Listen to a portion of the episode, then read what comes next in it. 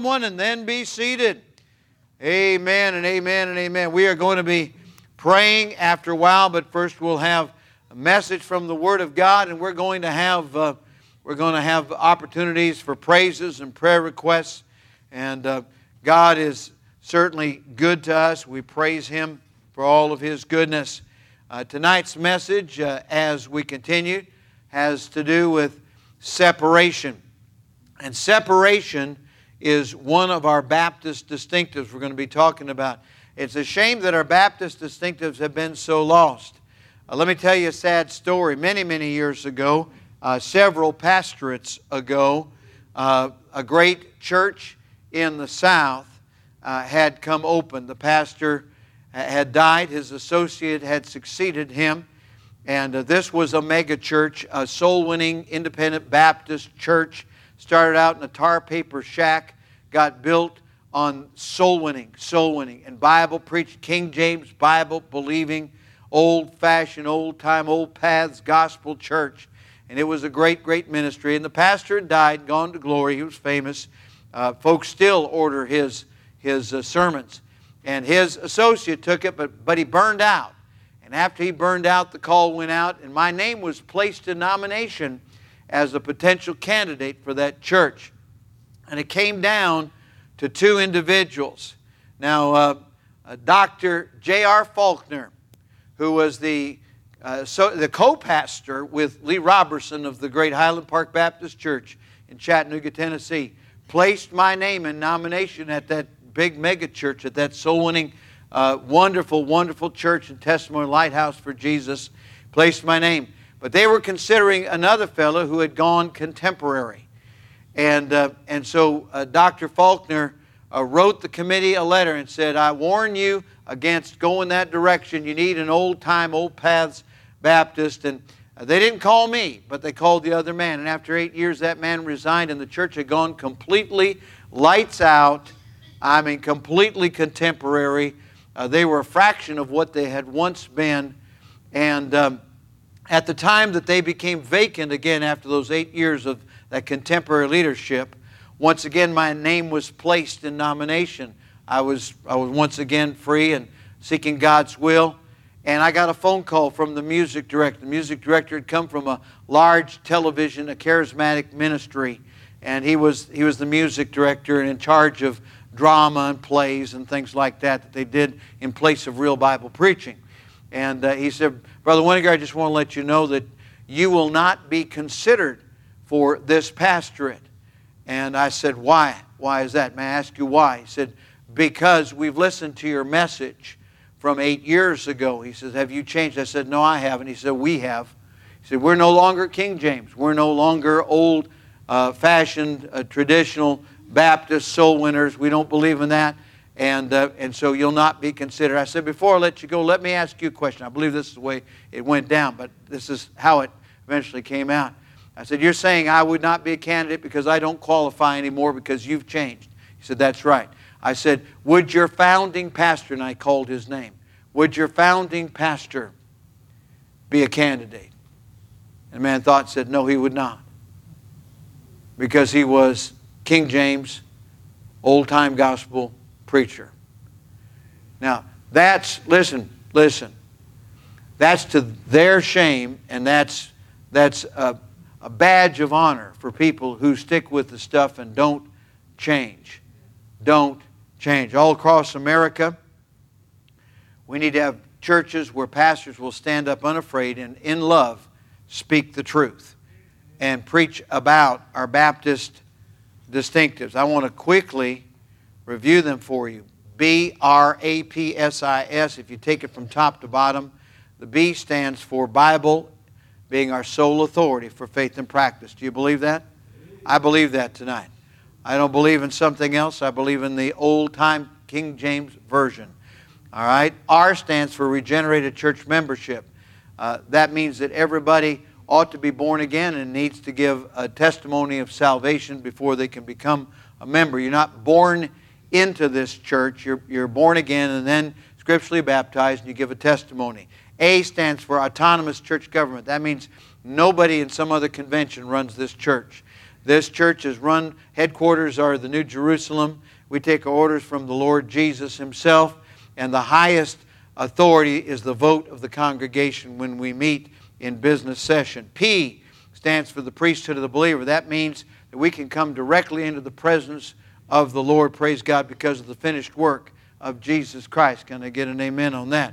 Amen. S stands for soul liberty. That means I have I have freedom of conscience. I can believe and practice anything I want to. We'll fight for your right to believe that. It may cause you not to be a Baptist. It may cause you not to be part of our church. But we will fight for your right to believe what you want. No one can force you to believe anything. I stands for immersion and the Lord's Supper. They are the two, the only two ordinances of the local church.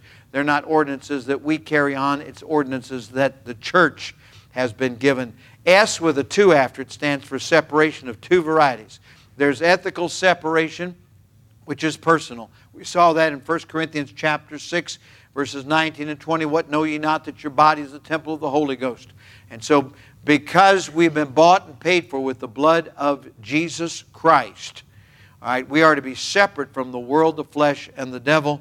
And the second kind of separation is ecclesiastic or church separation. Our local assembly does not compromise and yoke up with any other kind of congregation except a congregation that believes and practices as we do. Those are Baptist distinctives. Remember again, separation is two ways. It is from the world, the flesh, and the devil, by the grace of God and for His glory, and it is unto Christ. So it's from, from the world, the flesh, and the devil, and unto Christ. Everybody understand what I'm saying?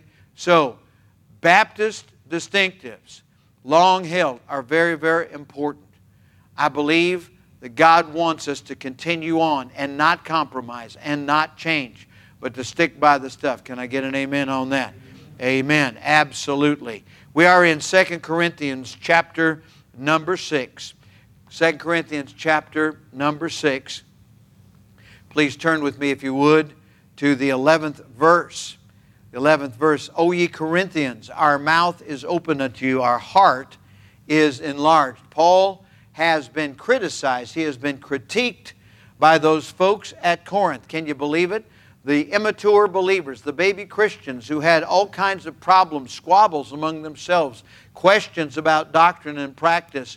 And Paul helped to straighten them out. He lovingly spoke the truth. And then they went to attacking him as though he were not an actual God-called preacher, an actual apostle of Jesus Christ, which he was. And he's saying, I, I, I'm, our mouth is open unto you, our heart is enlarged. He, he says, uh, he says uh, I hope you can include me in your heart. I hope you can accept me. Verse twelve, ye are not straitened in us, but ye are straitened in your own bowels. Now for a recompense in the same, I speak as unto my children, be also enlarged. Open up your heart. Open up your heart. Now, it is important for us to be separated from the world, the flesh, and the devil, and unto Christ. Here's what that means. With the same intensity, we ought to hate sin, hate the devil, hate the, the compromise that sends churches down the tube. We ought to be against that stuff, but with that same intensity, we ought to love the Lord Jesus Christ, and we ought to love all of God's people. Can I get an amen on that? Absolutely. We ought to have uh, a desire to Uh, to be partners with in great efforts, those who are exactly as we are, those who agree with us. And, uh, and that was what Paul was saying here. Now he says, and this is very important, you want to mark this, verse fourteen, be ye not unequally yoked together with unbelievers. Think about, about a yoke. A yoke is a, a piece of wood that you put over the necks of two animals, two, two creatures that are going to beasts of burden, they're going to pull or work, uh, and uh, and then there is a connection underneath their necks so that that kind of rests on their shoulders. And then if you're going to plow, you have two creatures. Now, you, you can't have you can't have an ox and a chicken on the other side. You can't have you can't have creatures that are natural enemies or those that don't cooperate together or work together. They've got to be equally yoked up, and we need to be equally yoked up. Uh, Jesus said, come unto me all you that labor and are heavy laden, and I will give you rest. Take my yoke upon you and learn of me. What he's saying is, in that case, that we're yoked up with him. So when we yoke up with others, we ought to yoke up with others as they stand on the Word of God and on Jesus Christ and on the things of God and the work of God. We ought to be in equal standing. If we're going to do the work of God together, if we're going to be associated with folks, we ought to be in agreement with them spiritually. Amen. So be not unequally yoked together with unbelievers. This is the second part of the brapsis, the, the uh, acrostic I gave you of the Baptist distinctives. The last letter, S. There's ethical separation, which is our personal separation from things that would destroy the body, destroy the testimony, compromise our witness. And then the second part of that S is separation from church groups and religious associations that would cause us to compromise the cause of Jesus Christ. Now here's a question, a series of rhetorical questions with obvious answers. All right, it says, for what fellowship hath righteousness with unrighteousness? Now the obvious answer is righteousness and unrighteousness are polar opposites. Righteousness and unrighteousness have nothing to do with each other. You say, well, what if, what if I want to be friendly? What if I want to be nice? What if I want to get along?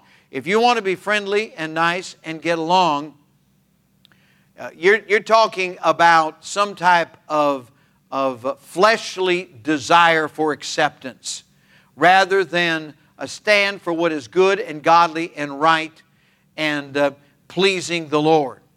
It does not matter in terms of priorities if we please others. It matters primarily that we please the Lord. For that reason we were created, for His good pleasure. It does not matter. We, so we don't set out as our number one goal to make everybody happy.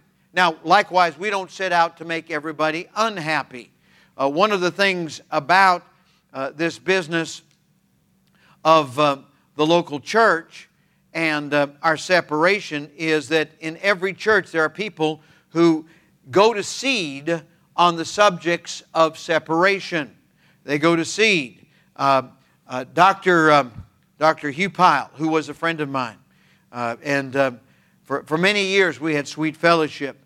He said uh, in his uh, little tract, my people did not, not all love me all the time. I'm sure, and they did not all appreciate me as I sometimes supposed they should have. But they knew I was right because I gave them the book, capital B O O K. Preach firmly, but preach in love. Be kind to people. Take an interest in them. Remember, many of them have not had the training you have had. Keep your sense of humor. Be gracious. Be a gentleman, but be a leader. They expect you to be. Don't be a pipsqueak. Don't drift with the tide of popular opinion. Be not afraid of their faces, God told Jeremiah. Put on the whole armor of God. Stick to your standards. Pray that we might yet have a spiritual awakening in America. So there we have a second clarion call. Our hope is not found in gov- human government. Our hope is in the Lord.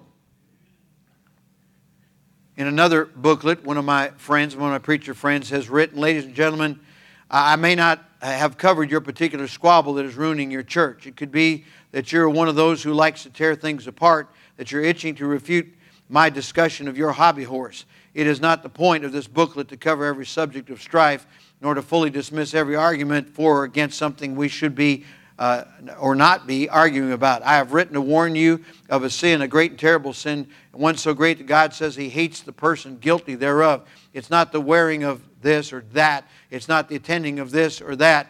It's the sin that God finds so grievous of dividing brothers and sisters in Christ one from another, especially so that one may be exalted in the eyes of sinful man. There was once upon a time an individual in this very church who took it upon themselves to tell everybody else what was wrong with something that they did. And even though I might have agreed with that person in the content uh, or perhaps the intent of what they were talking about, how they went about it was totally unscriptural. It was divisive, and God hates it.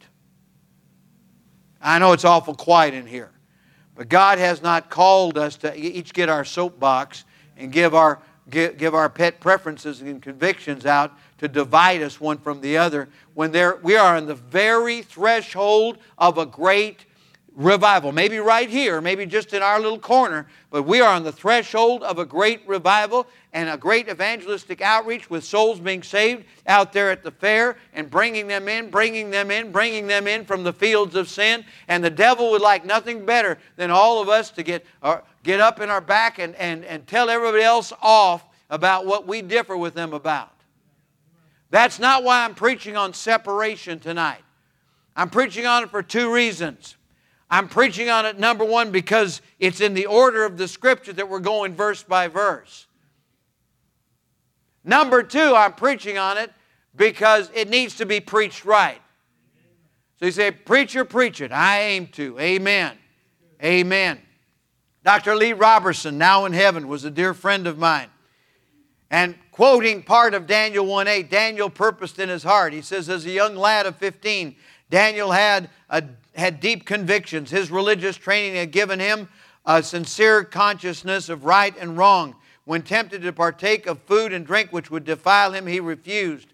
By the law of Moses, the Jews were forbidden to, to eat certain kinds of food as well as food prepared in a certain way. Some animals were to be avoided as unclean. Now, as I preached Sunday, when Peter saw that, that uh, come down in that vision, he realized that that was being lifted, that those prohibitions were no longer in effect. He was not under the law system, and also it was symbolic that now he was going to be reaching out to, to uh, not only Jews, but Gentiles, Samaritans, all kinds of people. Go ye into all the world and preach the gospel to every creature. That's what Jesus said.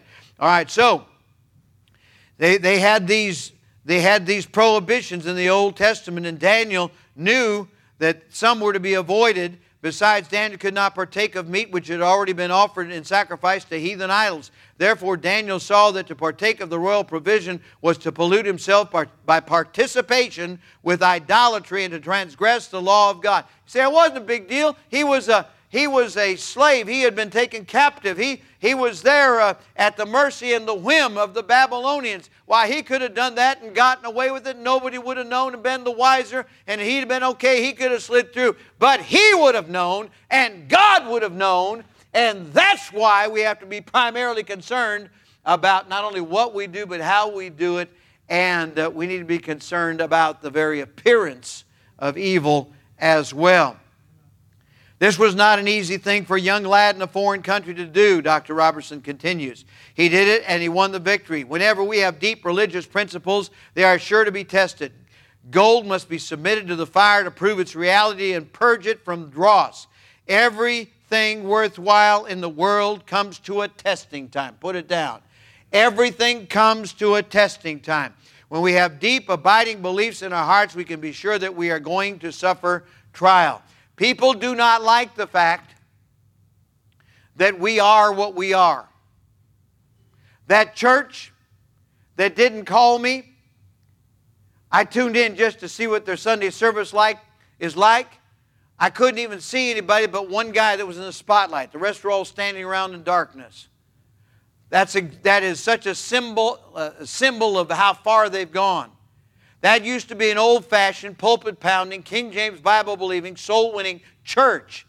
No longer is it any of those things. And there are many today who are in the process of just about ready to slip in something.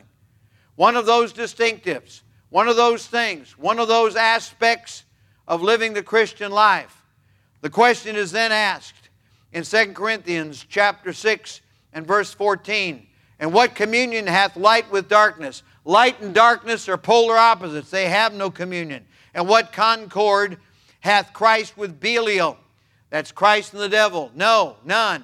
Or what part hath he that believeth with an infidel? None. On a spiritual level, we have nothing in common with lost souls other than the fact that we once were one. And when they come to Christ, praise the Lord, we'll now have someone in common, Jesus Christ. But until then, we have a desire to see them saved, but that's as far as it goes. We can't yoke up with them. We can't, we can't go along with them. Say, oh, but they're such good moral people. They're fine, upstanding people. They're wonderful neighbors. They're wonderful family people. Oh, they do all these great things. That does not matter. Don't yoke up with them. The Bible says so. If you run with folks who are You know, squeaky clean in other ways, but they're not Christians. They're not Bible believers. Pretty soon, you're going to start to compromise areas of your life because your, your flesh is going to justify your association with them, and you're going to start to be like them. You're going to watch the same movies that they watch. You're going to do the same things they do. You're going to go the same places. You're going to make the same compromises that they make. If you run with them, you better be careful. I mean, if you lie down with the dogs, you're going to get up with fleas. Run with a skunk, you're going to smell like him. See, that's awful. That's awful crude. No, that's plain preaching. And there was a time when every so-called Baptist preached that way. You couldn't go to a Bible-believing church over one month without hearing, you know, a, a, a paint-blistering message on separation. Where you don't go, where you, who you don't go with, what you don't do, what you do, and where you do go, and, and how you do comport yourself. It was always very balanced. It was always very plain. When I preach those messages, if, if I don't feel bruised, my toes all the way up, you know, to my shoulders, I haven't preached. I don't feel like I've been to church. Amen. What agreement hath the temple of God with idols? Zero. For ye are the temple of the living God. So the collective, the corporate wit- witness of the local church is absolutely separate and distinct from the, from the profession of the world, the flesh, and the devil. And that includes all false churches, all churches that are not, not founded upon the Word of God and upon Jesus Christ. Ye are the temple of the living God, as God hath said, I will dwell in them and walk in them, and I will be their God, and they shall be my people. You see the, the, the unbreakable bond that we have with the living God and that He ought to have with His people, His peculiar people, as the Scripture calls us. Now here it is. Here's, here's a call. This is a call. It hasn't changed. In thousands of years. It's still the same. Wherefore, in view of that, here it is. It's not, it's not an option. It is a command. Come out from among them and be ye separate, saith the Lord. Notice how close you're supposed to go. And touch not the unclean thing. And I will receive you and will be a father unto you. And ye shall be my sons and daughters, saith the Lord Almighty. This is pretty blunt. This is as blunt as it gets.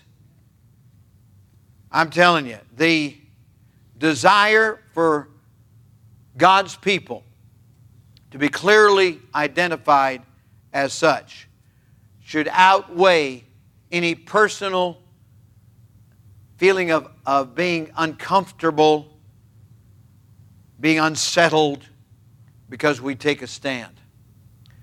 Because you take a stand. You, you're upset because we dress a certain way, we talk a certain way, we have a certain attitude, we comport ourselves a certain way. We should not. We should not. We're not the ones that are out of step with God. We're not the ones that are wrong and doing our own thing. Historically, it has ever been that God's people have been willing to be different. I have a book here on biblical separation written by Doctor Ernest Pickering. He likewise was a friend of my family and of me. And he talks about the Anabaptists. The A N A Baptists were those so-called by the enemy of the truth. All of the different religious elements and governments that were against them, because what happened was, even though these people had been brought up in uh, formalism and false religion, when they later heard the gospel and got saved as grown folks, uh, why they got scripturally baptized after they received Christ and professed Him. And so the world and, uh, and false religion called them Anabaptists, meaning you're getting baptized again.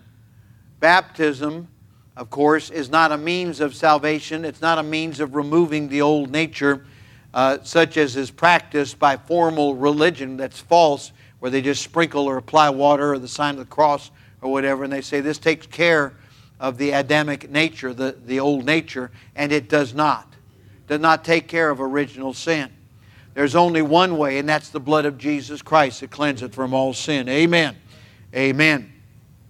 Since the Anabaptists, I'm reading now from Doctor Pickering, believed strongly in the purity of the church, it was important to them that impure persons, persons who were not living like Christians, should be banned or barred from church fellowship. Uh, we refer to today as church discipline. These hardy believers taught that church membership, uh, being a free response in obedience to Christ, had certain obligations. Isn't that a refreshing change? Certain obligations, like coming to church, like supporting the church, like going soul winning, like serving God. Amen. And being separate. Members who are living loose lives should be banned from participation in the Lord's table or be completely removed from church fellowship. That's what the Anabaptists believed in the Middle Ages. Here's, uh, here's what is written on that subject. Repeatedly, when Anabaptists were questioned by state church leaders as to the reason for their separation from the official church, they cited the lack of discipline. The state church could not be the true church of Christ because it tolerated in its midst all kinds of sin. Say, what kind of church are we? What kind of church are we? Are we the church of Jesus Christ, who gave himself for us, as we read, as we began tonight, that he might redeem us from all iniquity and purify unto himself a peculiar people, zealous of good works? Jesus Christ didn't just die so we could go to heaven. Jesus Christ died so that while we're on our way to heaven, which has been secured by his blood and his finished work, we might live as Jesus would have us to live. We might please God. He's the one that we're desiring to please, not somebody else. Amen and amen. Amen. We have been predestinated in Ephesians one five. But not like you think and not like some teach. We have been predestinated unto the adoption of children by Jesus Christ to himself according to the good pleasure of his will. That means, as in Jewish times, that children who were biological children of their own actual natural parents were adopted when they came to the age of twelve. And at the age of twelve, they had their bar mitzvah or their bas mitzvah. And in that, they were recognized to have the full rights and obligations, rights, privileges, and obligations of adults. Now, the reason that's there in Scripture for us to see in Ephesians one five is that when we got saved, the salvation part of it, the going to heaven part, was completely on God's part through Jesus Christ. But the living right is our part, to yield to the Spirit of Christ and allow him to live through us a separated life unto the glory of God. Amen. That's why we've been saved. So we're to come out from among them and be separate, saith the Lord. And touch not, stay away from it, the unclean thing, and I will receive you. Touch not, don't have anything to do with it. Don't have anything to do with it. That's it. Plain and simple. One of my preacher friends has written a huge book on separation. But right in the middle, he quotes Nehemiah, that it took fifty-two days to build, to rebuild, and to repair the walls and gates of Jerusalem. You remember that? They had a mind to work, but they worked constantly for fifty-two days. And he, he says this, don't fall out with your people if they don't get completely right on the subject of separation right away. It took them fifty-two twenty-four-hour days to get the walls built. And building the walls of separation may take fifty-two days. And that may be fifty-two Sunday mornings. It may be a year of Sundays before people get right in this area or that area or all of those areas collectively, so that our life is an outward picture, clear picture of, of the life of Jesus Christ and the spirit and attitude of Jesus Christ and the purpose of Jesus Christ, who came to seek and to save the lost. Now, when that privilege, when we step up to that obligation, we get the privilege of being treated with the blessings that God the Father wants to pour out upon His blood-bought children. So we're already His children, but He wants to be a Father unto us. Do you understand that? The Scripture is not there by accident. The Scripture is there on purpose. God cannot bless some of those who have been saved because they're not living like it. God cannot bless some of those who claim to be Christians because they're not acting like it, or they don't have an attitude like it, or they don't care about lost souls like Jesus cared about lost souls, who was willing to go to the cross and give it all up for the sake of the lost to be saved. When I think about that, I understand completely why some folks who ought to be living like king's kids are living like paupers spiritually. Like they're, they're on skid row, spiritually speaking, down in the worst part of the worst place because they haven't, they haven't stepped up to their obligations. Do you know there is no, there is no reasonable excuse for our not doing that? He has given us everything we need, all things that pertain to life. He's given us all those things. He's given that, that, uh, that blessed fullness of the Holy Spirit and the fullness of Himself and the fullness of Christ to everybody, to every single believer who will, who will employ that fullness, that, that flow of life and, and the joy in living for Jesus Christ. And God just wants to be able to bless you and to bless me. Maybe you feel like the well's gone dry, and maybe everything is kind of dusty in that respect. Then step up to your obligations by the grace of God. Amen. He'll be a father unto you, and they shall be my sons and daughters, saith the Lord Almighty. Just like, just like the natural children of Jews who are adopted at twelve years of age, when we come to that place of obligation and acceptance of our responsibility, why God wants to bless us and pour out those blessings upon our life as we serve Him without, without any reservation whatsoever. Praise God for that. We've been predestinated to the adoption of children. Amen. That's what that means in Ephesians one five. I want to finish off our passage tonight, Second Corinthians. Go to the first verse of the next chapter.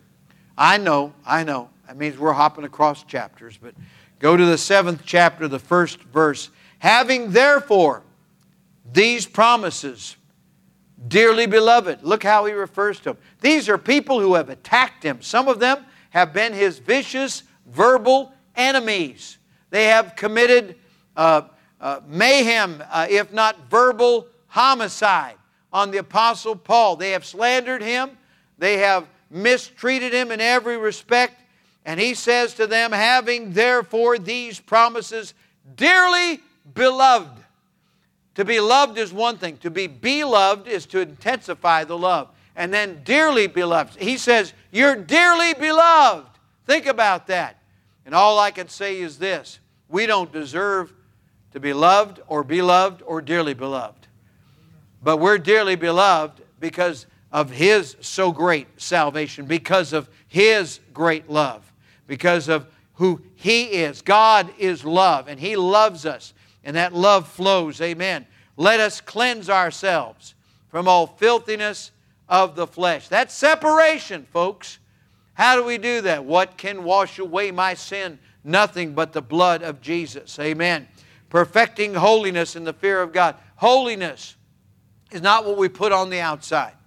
All those groups that were formed in the late eighteen hundreds coming out of uh, some of those arbors and camp meetings down south and coming out of Uh, Methodism and so forth, and, and, and moving into the, the neo-Pentecostal movement, uh, the Azusa Street and so forth, other, other Pentecostal movements, all those folks, many of them stressed an outward appearance of, uh, of almost like Amish, uh, uh, kind of a, a very straight-laced appearance. Now, there's nothing wrong with conservative, uh, modest dress, clothing, and so forth, but Uh, such extremity, such, such, such an extreme appearance, so as to, uh, to deify plainness. Can I just say that?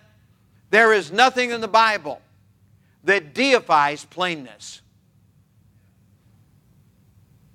Now, there, there are scriptures about drawing attention to oneself and how we ought not to do that by hair or by jewelry or by a certain type of clothing. But see, you can't take all that away. You can't take away uh, fixing the hair and wearing jewelry, because you'd have to take away wearing clothing too.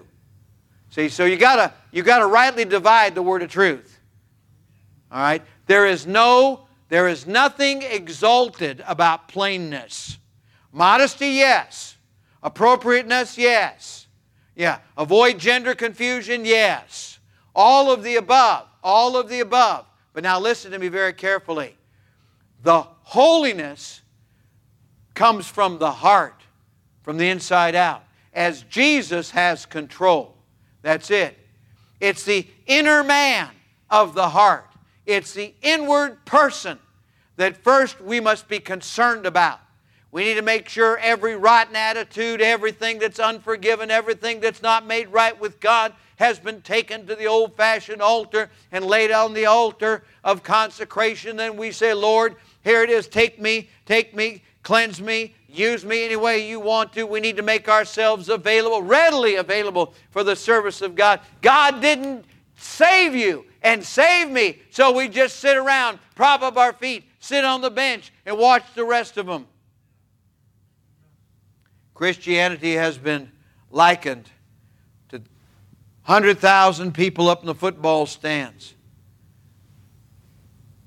And it has been said that one hundred thousand people, all those people just, just up there in the stands, every single one of them in desperate need of exercise, screaming and yelling at twenty-two men down on the football field in desperate need of rest. And isn't that what Christianity is? Vast majority screaming for activity, screaming for whatever, whatever, but not doing it. Listen, God didn't save you, and God didn't save me, so we could prop our feet up and, and just take it easy and just, uh, just uh, like the man said, uh, I'm riding the glory train, and I've got, I've got a sleeper berth all the way. No, God didn't save us to prop our feet up. God saved us to be involved and to allow the Spirit of God to work through us and have Jesus Christ flow through our life. So perfecting holiness in the fear of God hasn't got to do with plainness on the outside. It may be that somebody needs to make some outward adjustments, but that would be in response to getting the heart right, wouldn't it? Absolutely. And please, like somebody has already said, took fifty-two days, day and night, twenty-four hours to finish the wall. It may take fifty-two Sundays to help everybody get on the right page. We want folks to be modest, appropriate, right. We want them to be correct in their behavior and positive, separated unto Christ, be soul winners, be witnesses. But not everybody comes around right away. You're, you're here tonight, you're listening tonight, you who are online, you're viewing. But it doesn't happen all at once. First step is that first step saying, Lord, I've been wrong. Cleanse me, take me, use me. Would you bow your heads and close your eyes? Every head bowed, every eye closed, nobody looking tonight. How many of you would say, preacher, something in the message spoke to my heart tonight? Slip your hand up high. Something spoke to my heart. Amen. Amen. With heads bowed and eyes closed, let me ask you this. Do you know for sure if you died right now that you'd go to heaven? Are you positive beyond any doubt that Jesus is in your heart, that you've been saved? The Bible way say, I'm not sure. All right, right now, will you call upon the name of the Lord? From your heart, pray something silently like this. Dear God, just pray from your heart. Dear God, I admit that I'm a sinner. I admit that I'm a sinner. I deserve to pay for my sins. I deserve to pay for my sins. I believe Jesus died to save me.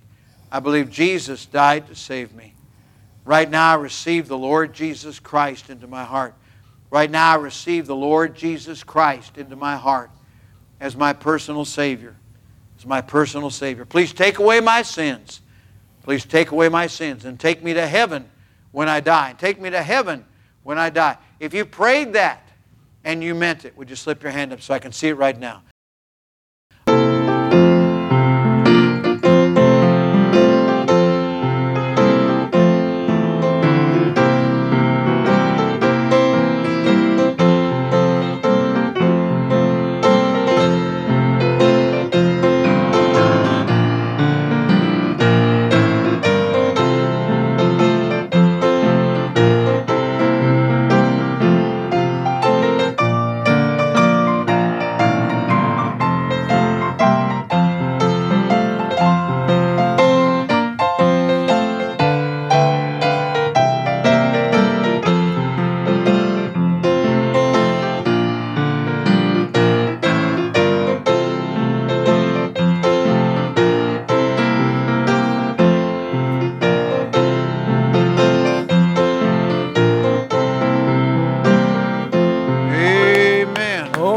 Difference